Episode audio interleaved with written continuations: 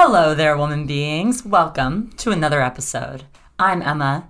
I'm here today with Kellyanne, with Kelly, and we are going to talk about sex and sexuality and all the things that come along with that. And not really about sex necessarily, but you know, you'll figure it out. You'll you'll get it once we get in there and we talk about it. So, let's dive in.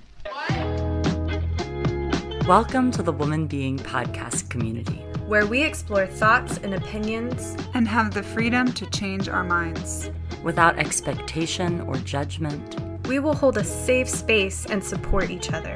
as we navigate together in the form of feminine. Okay, woman beings, bear with us. We have a bit of a case of the giggles. We've had a long day thus far. Mm-hmm. We just ate some dinner. Mm-hmm. We are in I feel like whenever we podcast this late, like if it's past like 6:30, mm-hmm. we just go into full crazy mode. Yeah. Yep. And so we're going to try to reel it in. This is actually like a really important topic that It we're is. talking about today. Um, and so I'm just going to open up the floor. Yeah. We're going to get started. We're just going to dive in because that's the only way we're going to get in because we've been sitting here laughing at ourselves for the past 10 minutes. so, um, sexuality. We're going to talk about it. And, And we're going to physical start touch. physical touch. Yeah. Yes. So we're going to start out with asking as you got older, like when did you start to realize that you had like a sex drive? Um, because you sort of grow up with an understanding of like physicality and what that looks like. Um, and that starts to shift once you get older and things start to change. Um, and your relationship, even with your family members, probably starts to change as you go through puberty and stuff. And um, when when did that happen for you guys? I look back and like I don't remember having any like oh, I have a sex drive moments like at all. I mean other until probably like oh, I'm getting married and mm. like we're making out and things are getting steamy. So I guess probably then. Mm. Yeah, or or I guess maybe it was probably like watching a movie and you get that tingly feeling mm-hmm. down there kind of situation. But I don't have like a specific moment or anything Yeah. that I can think of. But Yeah. Yeah, I totally understand like like through throughout growing up, you know, like you always kind of I feel like oh, you have those moments often. Um, but I didn't understand what that was. no, not for at all. a really really really long time and even if i had like i had a few boyfriends throughout high school um and like one in particular we were quite physical um not sexually not sexually like physical but like we'd make out Not and like sexually active. Sorry, not sexually active. There we go. Thank you. Um, but we were quite physical. Um, but even then, there wasn't like this alignment almost. Like I, I knew brain wise, I was like, this is fun. This is interesting. I want to explore. But my body, like, I didn't have an understanding or a realization of what was happening in my body Yeah, I and that's what was very interesting. Actually, I didn't have that until I met my husband. And then all of a sudden it was like, whoa, my body is going to lunge itself at you like any second. And so it felt like that really came into alignment once me and James met, which is interesting. Yeah. Yeah. I mean, I remember, I think I was in middle school, maybe even as young as like fourth or fifth grade. And I um, was watching that 70s show. a little Ashton Kutcher action. Well, I think it was Ashton Kutcher and Mila Kunis's characters got into a van Uh-huh. and had sex in the show, but you don't even see them in the van. You just see the van like comically shaking around. Yeah. Mm-hmm. And that was the first time I remember being aroused. Was uh-huh. watching this van shake around. get it. Did you know at the time like oh, I'm aroused? I I think I I realized I was like, "Oh, I'm having like a a physical reaction to uh-huh. this Yeah. implication Yeah, that's happening yeah. on on TV."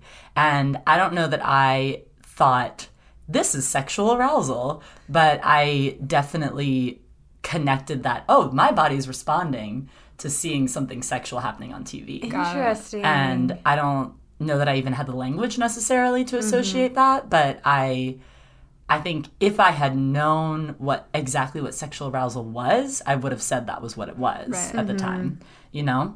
And so that was like the first time that I can remember feeling that Yeah. and feeling the as you said the The tingly tinglies feel. down The there. tinglies. The butterflies. Well, I remember like my parents, if we were ever watching a movie and something got like too sexy, they would always like fast forward, mm-hmm. and it was like don't watch that kind of thing. And so I know that I had kind of created like a, ooh, I'm watching something and I feel that feeling, and now I'm ashamed and I need to look away kind of mm. response. And so I kind of like was like the, I felt like it was a bad thing, so maybe I did know it was something sexual, but I I mean I didn't know what it really meant to be aroused or like mm-hmm. Mm-hmm. any of that. So yeah.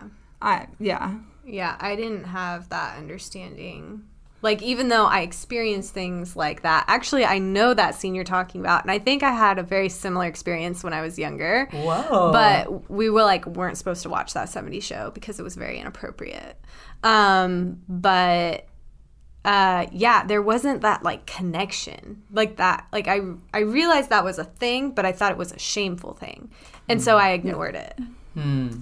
Yeah, I don't know that I even really had a framework for that being shameful at the time, just because no one had really talked to me about sex at all or sexuality, and I, like, at least not that I could recall. Um, and so to me, it was just kind of like, oh, this is a thing that is happening, you know? But um, speaking of knowing about sexuality and like your what sexual arousal is and all that kind of stuff, when did you guys first learn what sex was? Oh, gosh. I mean, Kelly I did on her at the altar. on her wedding. I learned uh, June 29th, 2013. I'm just kidding. Um, oh. I mean, I think I had like a progressive learning throughout my life. So when I was younger, I knew that, like, you know, when a mommy and daddy love each other very much, they, you know, like rub their bodies together. You know, something like that. And Yeah. then, like, over time, kind of learned. I mean, obviously, once we hit seventh grade health class, like, we all got the lowdown Mm. um, of like, man inserts penis into woman's vagina, like, you Yeah. know, but Now watch a baby be born. yeah. Right. Don't get pregnant or Be you know. traumatized forever. Yeah. Um, I looked away when they played that video. I didn't watch it. that's fair. um, yeah, I think I just had like just progressive knowledge. And then you hear stuff on the bus and through your friends and like at school. And so you sort of like pick it up, I guess. But um, I, one specific memory I have is being on my farm and we were like exploring the barn. And the previous owner of this home had like left all of his stuff. So we had spent like a lot of years like getting rid of all his crap. And there was this like sex book in the barn wow. like stored somewhere that me and my friend found and we were like looking through and there was like you know very illustrated drawings of hmm. of man and woman having sex and i remember that being kind of like whoa that woman mm. put a penis in her face kind of situation and my friend was much more like exploratory and like you know, brave, I guess, to look through. And I was like, I'm not supposed to look at that. Mm-hmm. We should go give it to my parents, kind of mm-hmm. thing. But yeah. Cute. Interesting. Yeah, I um I mean my parents gave us like the talk, I feel like young, but I didn't really like have an understanding as far as like the mechanics of sex. Like I thought for some reason that the man's scrotum goes in the vagina. I didn't realize that the penis went in the vagina cuz you pee like a man pees out of his penis. How could he put that in her body? Um Gonna pee in her. He's gonna pee in her. That's so gross. So, um, but I didn't talk about it explicitly with friends. So, yeah, it was interesting. But then my parents, uh, well, my mom, uh, read us a book called The Wonderful Way Babies Are Made, and that had me even more confused. Um, so it wasn't actually, and I mean, I didn't have experiences like we didn't grow up with the internet. I was homeschooled guys. I didn't grow up with the internet. I basically grew up off the grid. Um, and so we actually didn't have the internet. I didn't have experiences with any like anything like porn. Um, and so really it was just me and my friends talking very vaguely about you know gosh like to have sex your bodies have to be like really close together. Yeah. like you know things like that. And so i felt like it was a very slow learning process even into my later high school years I also remember too. You guys ever read the book Forever? no Oh, okay. That was a book that like circulated in like middle school, and th- this one girl had it and like shared it with all her friends, kind of thing. And but it was kind of like a book that everyone read, mm-hmm. and it was very like explicit about the sexual experience. It's like about this girl's first time with her boyfriend or whatever. I just remember like reading them because like you know we're all like trying to really figure out what sex is, and you know other But than like, just like be cool about it. And, right Like, not really. they're like you should read this book right and so i'm reading this book and it's obviously like all this like all these innuendos and like Mm. it's hinting towards things then it's saying things like and then he came and i was like what does that mean Mm-hmm. and uh, yeah i think it was like you just slowly piece it together yeah. bit by bit. Yeah. I mean, I think that from my understanding would be that for most people it's a it's a piecing together as you sort of start to figure it out yeah. and what it is. And then and then once you actually do have sex there's even more piecing together of like what all of that is. and so that totally makes sense especially because people tend to be very uncomfortable talking about it especially with kids or young people. It's like uh, i don't know how to talk to you about this you know um, I do. I actually remembered something that might have been an earlier sexual experience than the one that I said as you guys were talking. So I don't know if this counts, and, I, and this might be something you guys did too, or maybe I'm weird. But um, I remember my like childhood best friend and I would play with our Barbie dolls, and we would like have Barbie and Ken start to like make out, Oh, and then they would like 100%. undress each other, and like. 100% I remember. Saucy. I remember my mom like walked in on us while Barbie and Ken were undressing each other, and she was like, "What are you doing?" and we were like, "Nothing, nothing. We're not. We're." Uh, uh. I mean, And so- literally, that's what you do. Like, that's what you do with Barbies. You play house, and part of playing house is like mommy and daddy time. And they Wow. make a baby I mean, I don't know. We, I don't think we actually ever had them make babies. I didn't have like baby Barbies. I didn't care about the babies. it's very relevant to me now. You're like i don't want this I don't want to. I don't want the baby. I just want like Barbie and Ken to like hang out. Yeah. I definitely So. remember like putting Barbies on top of each other. I don't think Yeah. I undressed them necessarily, but it was like, okay, they're in bed now, and now they're on top of each other. And I guess this is what sex is. Yeah, Smash them together. yeah.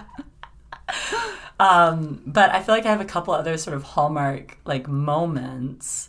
Um, cause I remember uh, in around the same time probably that I saw that uh, that 70s show clip. I don't know if it was before or after, but um, my friend who I went to after school care with um, walked me around the gym that we would play in. We did laps around the gym, just walking, and her explaining detail by detail what sex was that she had learned from her older sister, who had told her. And so she, like, basically, I don't even remember exactly how it started, but she was like, okay, I gotta tell you about this. And so she told me.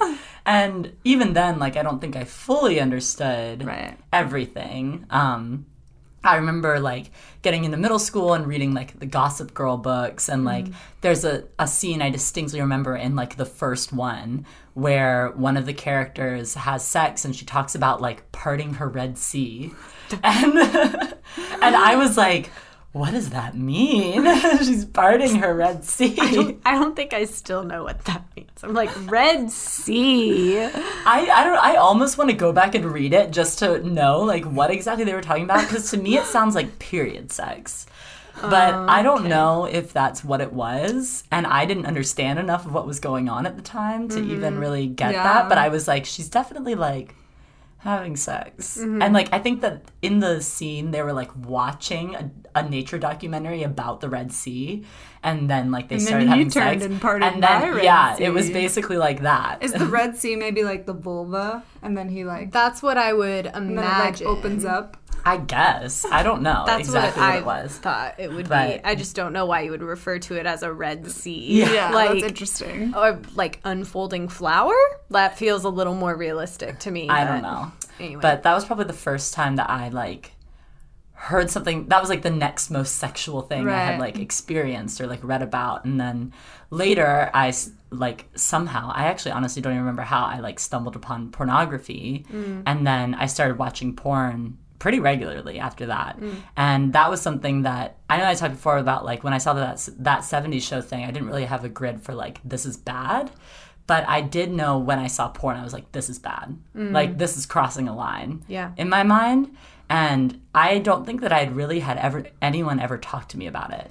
Like, no mm-hmm. one had ever told me porn is bad. Yeah. No one had ever told me, like, don't see people naked or like things like I mean, obviously, it's like, you know, don't like, if someone's naked in front of you, like, don't interact with them or like if it's a crazy person or something like that. But Yeah. yeah, I just like knew I was like, this is bad. So I can't tell anyone about Totally. this. But I'm like experiencing it. Totally. I think like no one ever talked to me about porn either, but there was one time we I was at a friend's house and we were literally googling YouTube to go to YouTube and we misspelled YouTube and I think it was something else and I don't know what it was, but instantly like some very graphic porn popped up and we both felt physically sick afterwards. But we didn't know what porn was. No one had talked to mm. us about porn.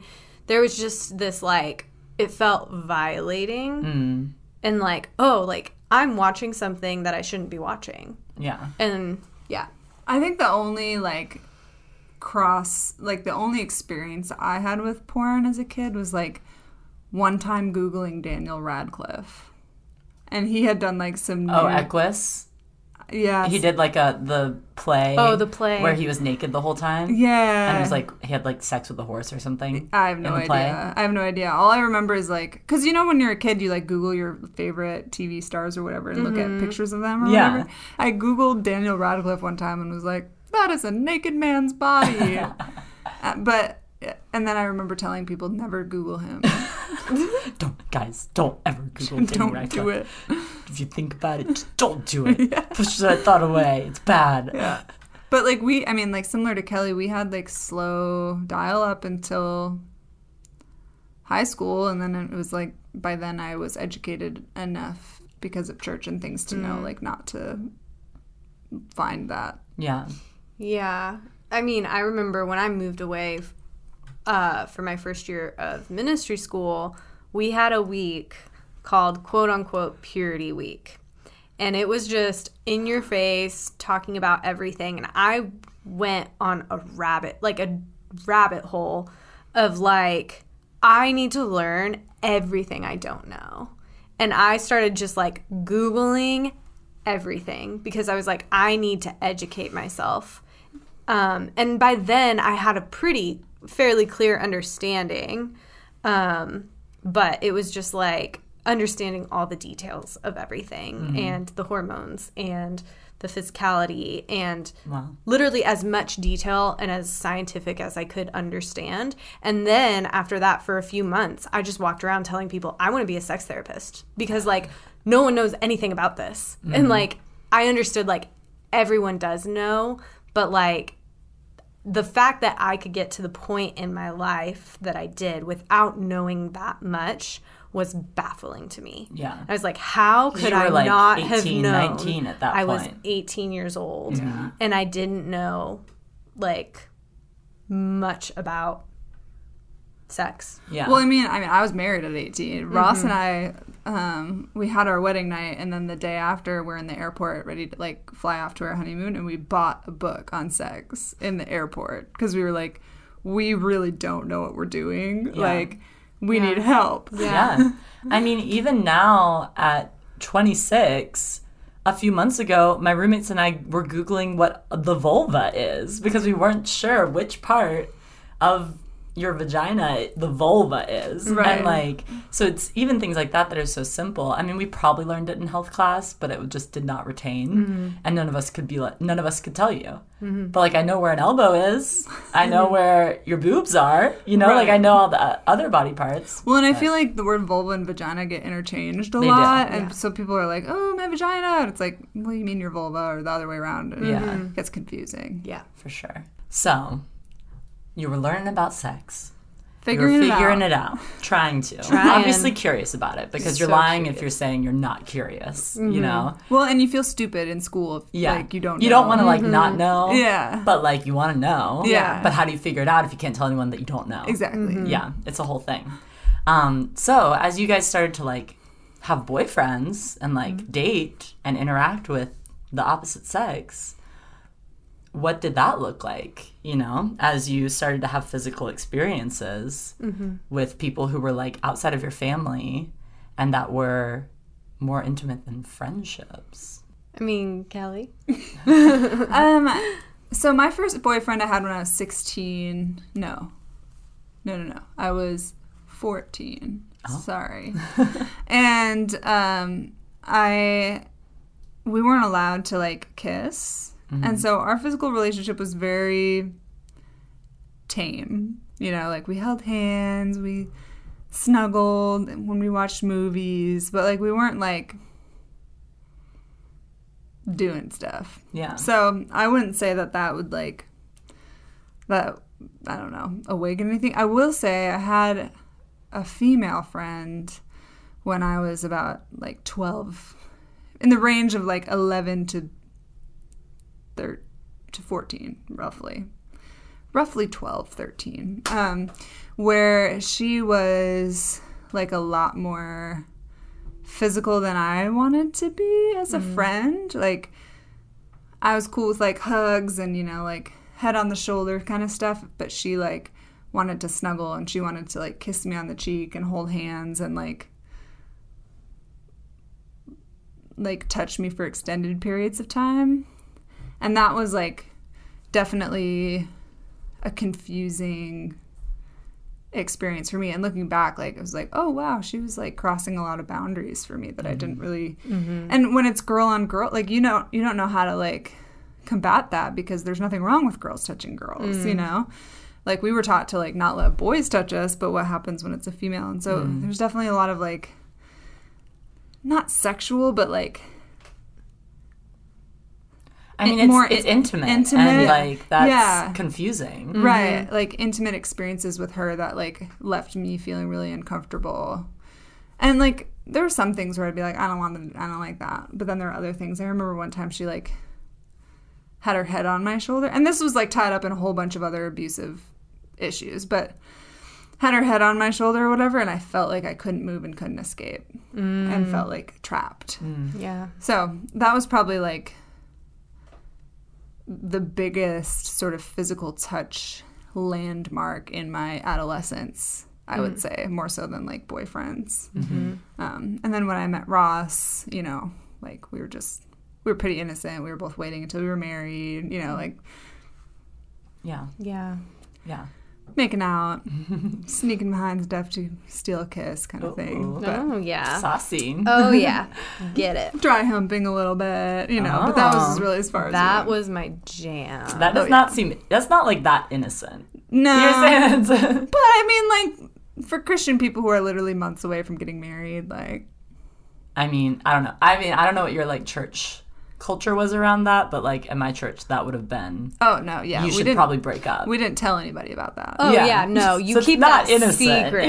but, But also but you- everyone does. yeah, it's like, Like- it's not like oh this is like something we talk about, but it's also like it's something that everybody who's like about to get married does, and it's mm-hmm. okay. Oh yeah, we did it. Mm-hmm. When it wasn't. Yeah, there wasn't like a. This is okay. You should Yeah. like. There's there was no sort of underpinning that I received from anyone regarding that. So that's really interesting that you got that. Yeah. Interesting you had that experience. I had a very similar experience when I was much much younger, but it was it was sexual and I had an older girl that um it see it feels so extreme when I say like sexual abuse, but it's not like there's no other word for it. And it's weird because you're not taught like, oh, if a boy does this to you, like don't let it happen, go tell an adult. But you don't really talk about like girls doing it to girls. And it's like I think that's something that um, parents need to be very aware of. Like, if kids are going to experiment, I don't know that it matters as much if it's with a boy or with a girl.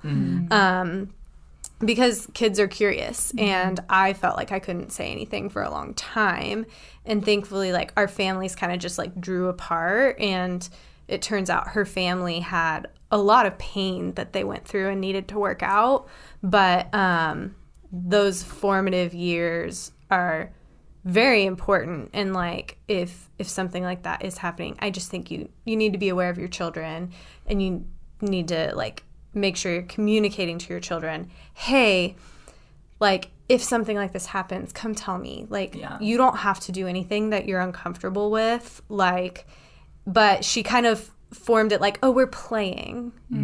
And it was like mm, this isn't playing but when you're six you don't necessarily know the difference. And so i had that to wa- work out but um gosh i had some i think i had my first boyfriend around 14 15 um but we weren't like official. We just like held hands and like hung out. And then i had my first boyfriend like actual boyfriend when i was 16 and we were we would just make out all the time like any opportunity. Um but again it wasn't like it didn't feel sexual to me. It felt curious. It felt like This is fun. this is fun. This is like an activity to do. Like it wasn't like i'm driven by a force. You know what i mean? And so um again once i met james and we had our first kiss that was like fireworks. I like felt like it was an out of body experience and all of a sudden i understood. Everything clicked. Um but yeah it just it didn't feel sexuality felt like it was something that floated outside of my body and that wasn't really attached to me for some reason. Yeah. Definitely. maybe it could have been because of some of my experiences when i was younger um, with that older girl but um, yeah i don't know it was interesting Yeah. I mean, it's funny. Um, I mean, I guess it's not funny, but uh, hearing you guys talk about like having earlier sexual, physical experiences with girls before with boys, um, I think that that's something that not enough girls talk about. Um, because, I mean, even things as little as like, like everything that I that I learned about sex came from girls. Came from girls telling me things or from me and my girlfriend doing the Barbies and like things like that. And then um, I remember uh, when the song "I Kissed a Girl" came out by Katy yeah. Perry. Um, I was I would have sleepovers all the time with like all of my girlfriends, and uh, we were all hanging out, and uh, we listened to that song, and we were like, we should all kiss. Like that was like the conclusion we came to from that song. And so we all like each we all paired off and each of us did like a little to each other. and it was like the most innocent little like peck ever. And we were like, scandal. Can't believe we did that. yeah um but that was like I mean that was kind of my first kiss, but like it wasn't like really a kiss.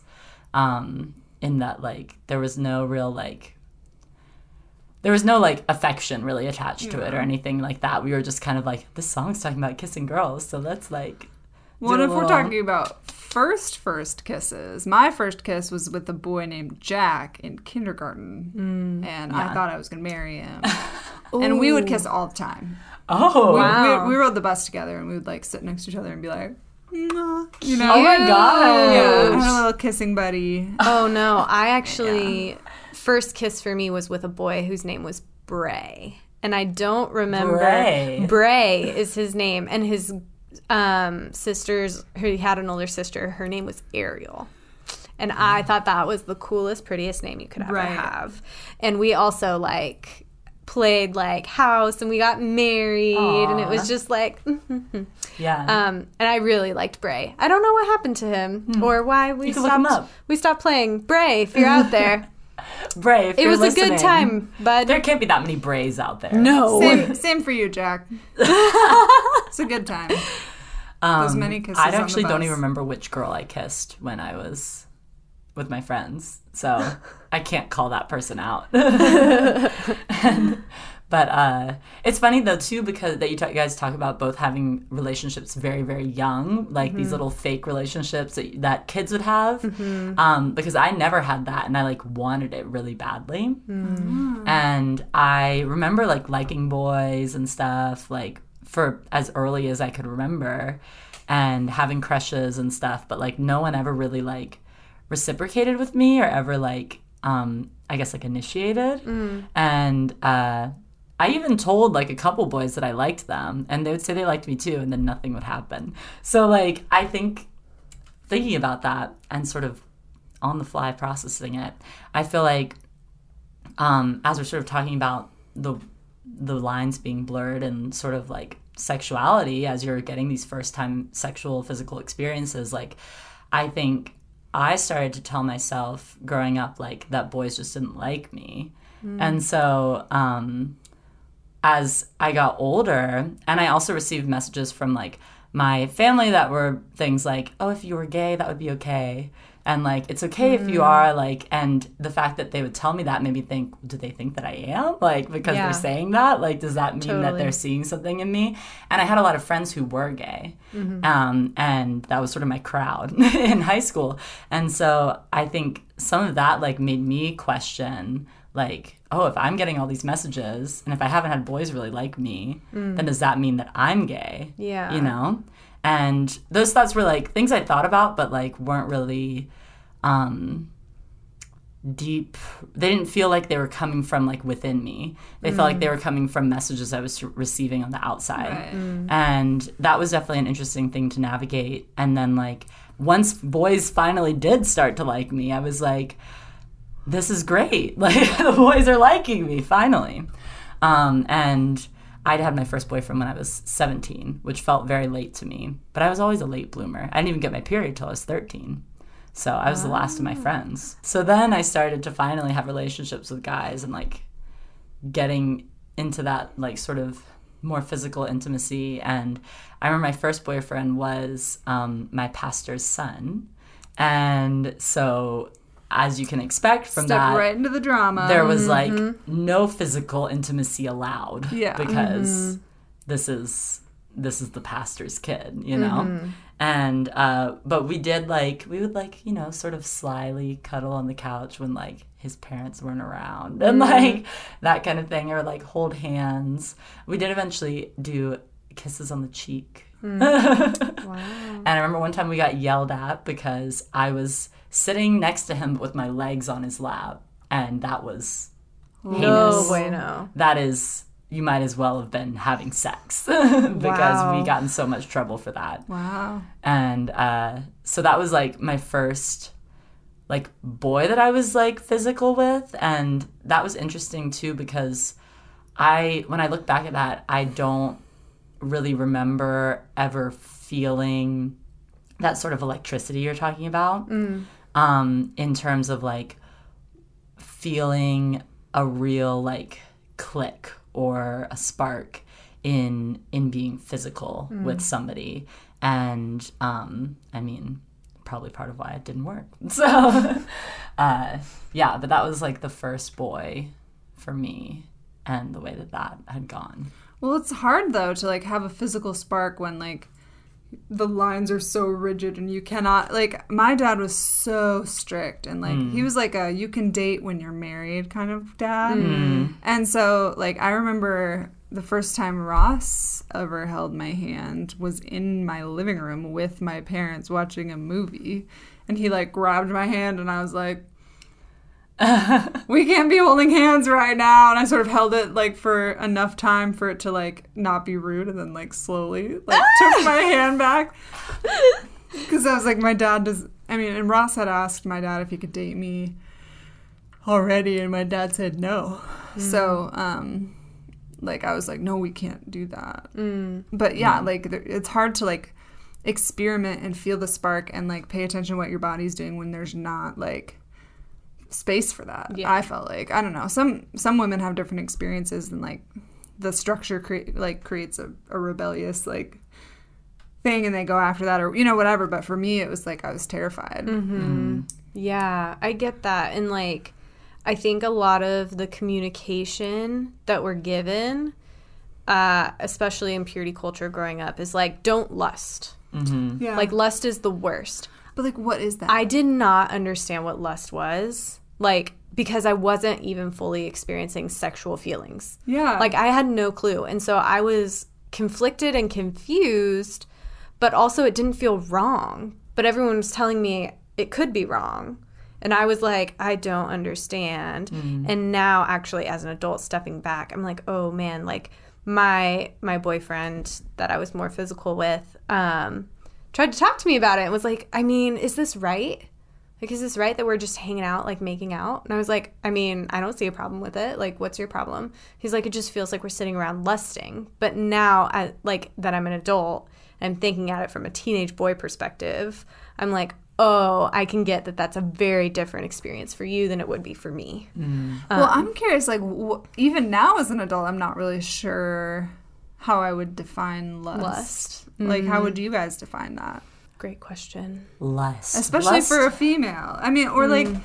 I, I don't think like a man getting an erection Is lust. is lust, right? Like, yeah, like it's not simple. you can just like bump into a chair the wrong way and just like boom, you know, Yeah. especially when you're a horny teenage kid. So, like, mm-hmm. what does that really mean? It means they're attracted to chairs. Obviously. The wind Yeah. blows the wrong way, you know? Like, Yeah, it's not necessarily just arousal. right. Yeah. It seems. Right, and your body having a response to something is not like not something that you should be ashamed of. I don't Yeah. think. Like, Yeah. there's if you're watching a movie and you feel the tinglies, you know, like it's not because like Yeah. you you've in your mind determined like I'm going to lust after this, you know, Yeah. Ryan Gosling in the Notebook or whatever it is. I don't know.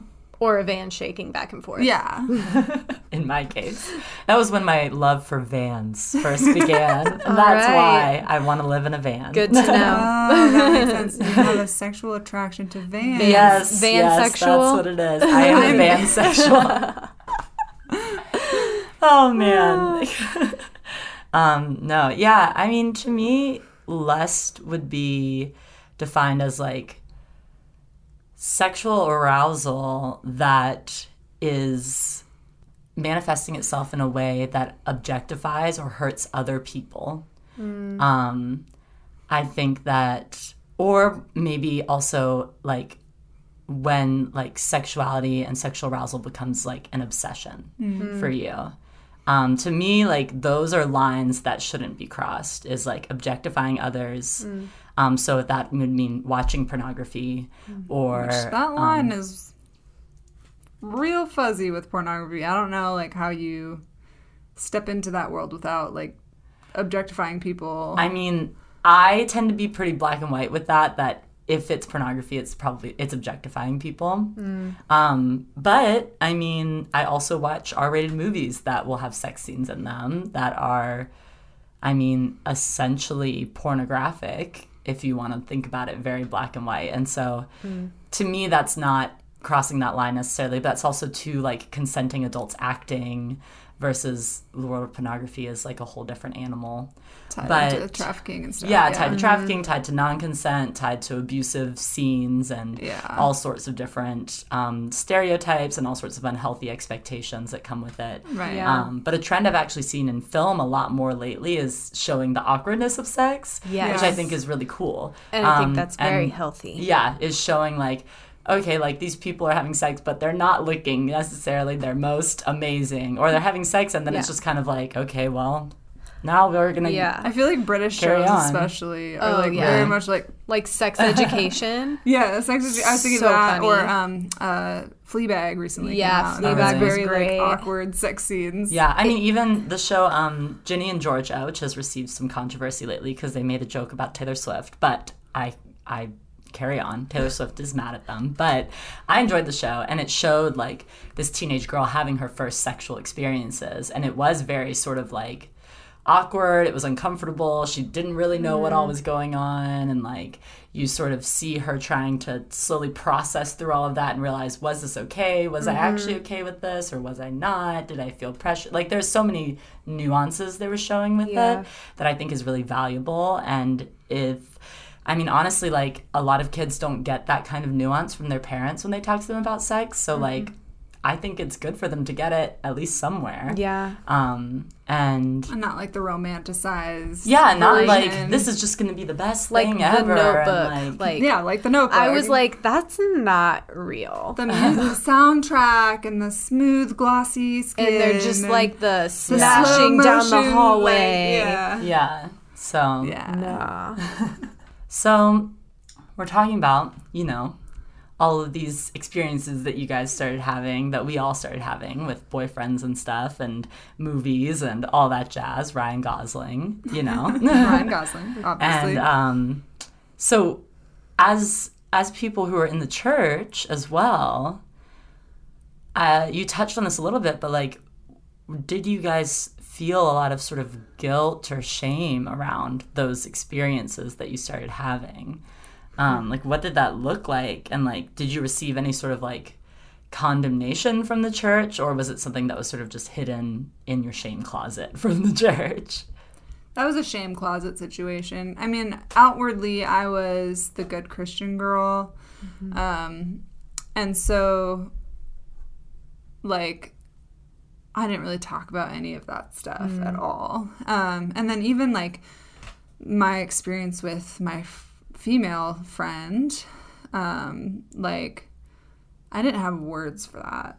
Like it wasn't until I was maybe in college or beyond where I realized, oh, I had like a pseudo lesbian relationship, you know, like, um, and you know, I think I'm still in the process of like figuring that out and what that meant and like how that affected me. Um, but yeah, like I would say less so from the church and more so just from my dad, but also from the church is like yeah lots well of because shame. his messages were coming from the church Right. as well you know like it was a Right. Mm-hmm. trickle down you know Yeah, and his intention, like he really d- wanted to protect me, and like, um, he was doing his best to, you know, keep me from, you know, rapey teenagers, essentially, and that's fine. But as a result, I, I was just like very nervous about all of the, mm. all of those things. Yeah. So Yeah. Yeah, I mean, I would say most of it's in my shame closet or was in my shame closet. Now I feel like I have moved past a lot of the mindsets I had growing up, specifically around like things like sexuality, and what's right and what's wrong and what's sinful and what's not. And I'm like, I don't know about any of that, but it doesn't. I was a one. So growing up, it was like, I just want to get it right. Mm-hmm. And if I didn't get it right, it crushed me. Mm-hmm. And when people were like, oh, I just want to hold you accountable, to me, that's like, you failed. Mm-hmm. And so, like, I didn't have that, um, that thick skin, if you know what I mean. And so, um, yeah, a lot of it stayed in the shame closet. Even, you know, when I was in school, even educating myself around bodies and hormones and, you know, sex positions. How does sex work in, different positions? I don't understand. Like, show me the cartoon graphics and like how that's working. Um, and like the attitude was, oh, you don't need that right now right, you don't need that education because you're not married. Mm-hmm. right, And I did not agree with that. I felt like that was a bad mindset. And I felt like if I wait until, you know, for the sake of quote unquote purity, really it's ignorance, um, until like three or five months before I get married, like that's a lot to take in. And honestly, like sex like since we got married, sex has been a process. And I can't actually imagine what marriage, what sex would have looked like had me and James not made out and not like gone a little too far, quote unquote, or like, you know, done some dry humping, touched stuff that probably shouldn't have been touched because I would have been so locked up and so mm. terrified. Like I was actually starting to unlearn some of the trauma that I had picked up and accumulated in my purity backpack throughout my life. And that actually needed to start coming undone mm. beforehand. So, Yeah, definitely. Like, I can tell you what that was like because I know. But like leading up to marriage, I think that there were certain things that we felt like, are we supposed to talk about this? Like, are we supposed to wait? Like, and so there was definitely that attitude of you can't talk about it too soon, otherwise it's gonna like lead you down a path. Unlock your Pandora's box. right it's gonna lead you lead it's like a gateway conversation that could lead you into you know Yeah. Sex before marriage which is the ultimate sin of the time. So Mm. definitely like there was a lot of pressure to not learn to not know you Yeah. know we've talked about this on the podcast before where innocence is often associated with naivety and that yeah i think that was more harmful than helpful for sure. Yeah, it it definitely is, and I I just don't think I don't think there should be a prerequisite to understanding your body and your functionality and how it's designed. Like I don't think it's like, oh well, you're getting married now, so you might as well understand what an orgasm is. It's like I think people deserve to know that. And I don't think it's okay to teach people that they are a ticking time bomb of sexuality right um and i felt that even as a 18 19 year old Yeah. um but again i kept a lot of those things to myself because i knew that if i was honest about what i was educating myself with my relationship with james i would get um you know what's the word chastised chastised yeah i would have been told like you're doing it wrong Mm. and i'm like ah, i actually just followed my convictions and i'm sorry they're different than yours Mm. Yeah. I mean, I one thing that I think about is uh, your period, right? So um, I've heard stories of girls who didn't have any framework for what a period was, and then they had it, and they were like, "What is happening to me? Uh, I am bleeding where I've never bled before, and I'm not injured. I don't understand." And then other girls were told beforehand, "This is your period. You're gonna need to do this. This is what's gonna happen. I like let me show you. This is a tampon. This is a pad. Blah blah blah blah. This is normal. Everyone's gonna do it. It's gonna happen once every month, roughly. Roughly. Why do we like prepare girls for uh, their period coming, but we don't prepare people for sex that is also coming? Right. You know, like what? Why would we think that it would be productive to hold out on someone when they're not experiencing that yet? To like how will that leave them better off um, because what actually is going to be best is to be fully equipped and prepared in knowing what you're getting into so that then you can handle it in the best way possible Yep. and instead of coming in just like a deer in headlights surprised Yep. at all that is happening yeah and mm-hmm. so that's one thing that I think about with that. But Yeah. I mean, I definitely had a lot of shame and guilt attached with like physicality and with with a boy. Mm-hmm. Like I I mean, as we have talked about before in our like purity culture modesty episodes, um I was part of like the whole I kiss dating goodbye wave across Yeah. um, Christianity. And so I read the book I Kiss Dating Goodbye and I was like, I'm never hugging a boy again. I'm not going to kiss anyone until I get married. And I, I'm going to literally not date anyone until that's the person I'm going to marry, mm. was what I thought. Mm. And then I liked boys, and then I mm-hmm. was like, okay, I guess I'll date you, even though I wasn't gonna date. And then it was like, okay, I guess I'll give you a hug because like you're my boyfriend now, so mm-hmm. I should probably give you a hug. And that was like a big deal that I would even hug a boy. Yeah. And um, I remember then later on, it was like, I feel like you you touched on this a little bit, Kelly. The idea of like this thing being restricted and so then there's like this desire for rebelliousness.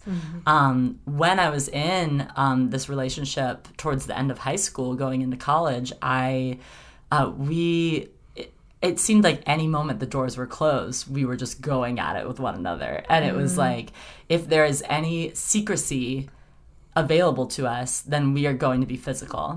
And that felt really unhealthy because it was like, okay, like we're just gonna like jump one another's bones anytime that we have that chance as if like this is really just what we're waiting for. And that's like what the relationship is all about. When like it should be about more than that, you know? Yes. And um, I remember after nine months of being together, he convinced me to kiss him. And uh, we finally kissed. And then once that happened, that was like a click in terms of. Um, because like i think i had had like sexual experiences before with pornography with masturbation and all those types of things and with this boy but like once we kissed it was like all bets are off you know Fireworks. and um, it was just like so intense in the in the physical aspect but on the outside we had to seem like we were so innocent and good christian couple. Mm-hmm. And there was a ton of pressure around that to the point where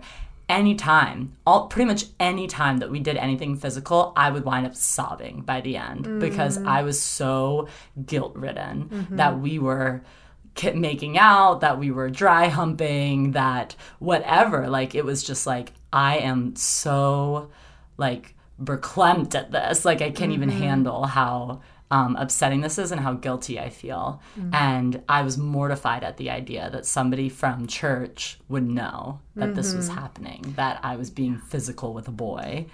And we didn't even have sex. Like and it, Yeah. and it was just like it felt monumental to me. Mm, totally. Like it was like this is the biggest sin that I could mm-hmm. commit. yeah. And that hurt our relationship a lot um, from feeling like the scarcity mindset around being physical with one another to then also just being riddled with like guilt and shame Right. to where basically we were either we were either pretending to be perfect in front of people jumping one another's bones in private or sobbing in private it was like Yeah. and so it was sort of this vicious cycle that does not foster a healthy relationship. And like, I wonder, like, if we hadn't had such strict mindsets that we had been, like, that have been enforced in us in the church around being physical, would that have been the same way, you know? Yeah. Because, I mean, even within my family, like, they didn't care if I was physical with a boy. Like they I didn't grow up with Christians or anything. And so that wasn't even coming from my family. It was just coming from my church. Yeah. And so that was like it's like what would have been different and like how much healthier could that relationship have been mm-hmm. if there wasn't that just like it just felt like a gray cloud hanging over mm-hmm. it. So like there was no way for this to succeed, you Yeah. know? Yeah. I mean, we just in general, we put so much pressure on young people when it mm-hmm. comes to that kind of thing. And I'm not saying like the message is wrong or the heart's wrong. I think the approach is wrong. And I think the way we handle mess ups is wrong. Hmm. Like it actually, it has been proven that it just, it doesn't, it's not working Yeah. like and like you said like it's actually more damaging to relationships or at least i think it's more damaging I think it definitely can be. so Yeah. Yeah. And I think I look back and I'm like, I'm so glad for the decision that Ross and I made, like to wait for each other. And honestly, I was 18, so it's not like I had to wait really that long. But um, like, I'm glad that like we were each other's first, and that we will be each other's only for our marriage and and the rest of our lives. But um, it also feels like that has to be like independent choice and like that has to be something that we empower our youth to like decide not and not Yeah. like coerce into deciding. Mm-hmm. Because there's just so many like i remember one time where this pastor made everybody in the room stand up and like pledge to never have sex until marriage. You know things like that just get weird you know? Mm-hmm. Yeah. and then as soon as someone does have sex they're like kicked out or Yeah, like you're out of the they're ostracized or whatever. And that's like very cultish. Yeah. Mm. And like that's not that's It's not very i don't know. cultish and then it's saying you can actually lose part of yourself. Oh, like, Like don't get me into it. You know. and Yeah. that's that's not that's not a healthy thing to teach our Yeah. young people. Yeah. I Well, because first of all, like the shame of your own body, like Mm-hmm. and thinking, oh, I messed up, therefore I've like given away a piece of myself. But second of all, that causes you to think differently of people who have had sex, and so Mm-hmm. you're like demeaning them or diminishing them in a very unhealthy way in your own mind, and that creates unequal, weird dynamics. And Mm-hmm. yeah, yeah, almost like a hierarchy. right, Yeah. A hundred percent. Yeah. yeah. And it's not like God doesn't bless like our decision to obey because He does, you Yeah. know, but. Like we got to just chill out a little bit. Yeah. Mm-hmm. And I mean, I think too that like when I think about the idea of a bunch of teenagers standing up and making a pledge that they're not going to have sex before marriage, we don't do that with other things. No. No. Like if you look at the 10 commandments, you don't also have them stand up and go, "I pledge to not lie." Like, Yeah. I pledge to not envy after my neighbor's property or whatever the verses. don't I pledge to never murder anyone. yeah, like we like- don't feel the need to do that. And I think that this comes back to sort of like the church's fixation with sex and sexuality being just sort of like the deadliest sin. Yep. Um, when that's actually not biblical. And the Bible talks about how um, all sin is, is the same in God's sight and also talks about grace. Yeah. And so um, I think that the church does that with homosexuality. The church does that with having sex before marriage. The church does that with staying single. Like the church does it with so many things that it's just like it's it's kind of bizarre that they have Yeah. such an obsession with it to me. Um, but it it's causing so many warped mindsets in young people, and I think it's also pushing a lot of people away from the church. Definitely is. yeah. Definitely. I mean, we could dog on what the church does probably forever, and we do. We have this thing called the Woman Being Podcast where we do that. We do. no, we. I mean, I can, can't speak for everyone, but I I do love the church, and I think that there's lots of value in it. But there's also a ton of things that have been done wrong Absolutely. um, that need to be called out. Um, but to sort of wrap all this up on like you know maybe a slightly happier note, um, what is it that you guys would say to um, a young person? Um, I guess especially young girls as they are coming into their own physically and sexually. Yeah. What is sort of your token to them? I would say your body is beautiful, your body is sacred, your body is holy, and your body is good. It's not wrong to be curious and to ask questions. Um, it's not wrong to be educated and listen to yourself. There's going to be a lot of external pressure, um, a lot of external shame, but like literally tune into your heart, tune into the voice of God in you, and stick to that conviction because it actually won't lead you wrong. And what you feel peace about, you will never regret. That's nice. Good job.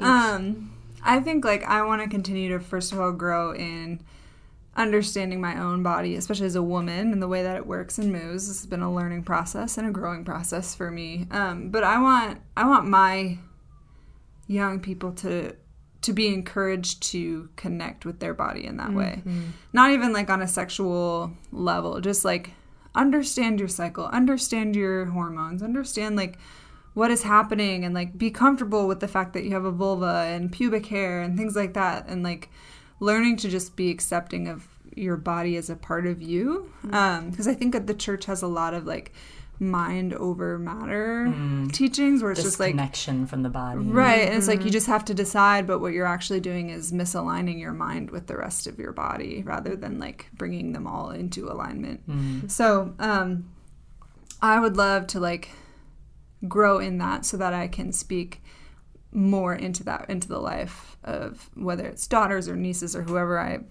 may be speaking into, whoever's Yeah. lives. And um, the next part of that, and I've said this before, but I'll say it again, is that purity is not connected to your physical activity. It's not connected to your lack of physical activity. It's actually a gift from God.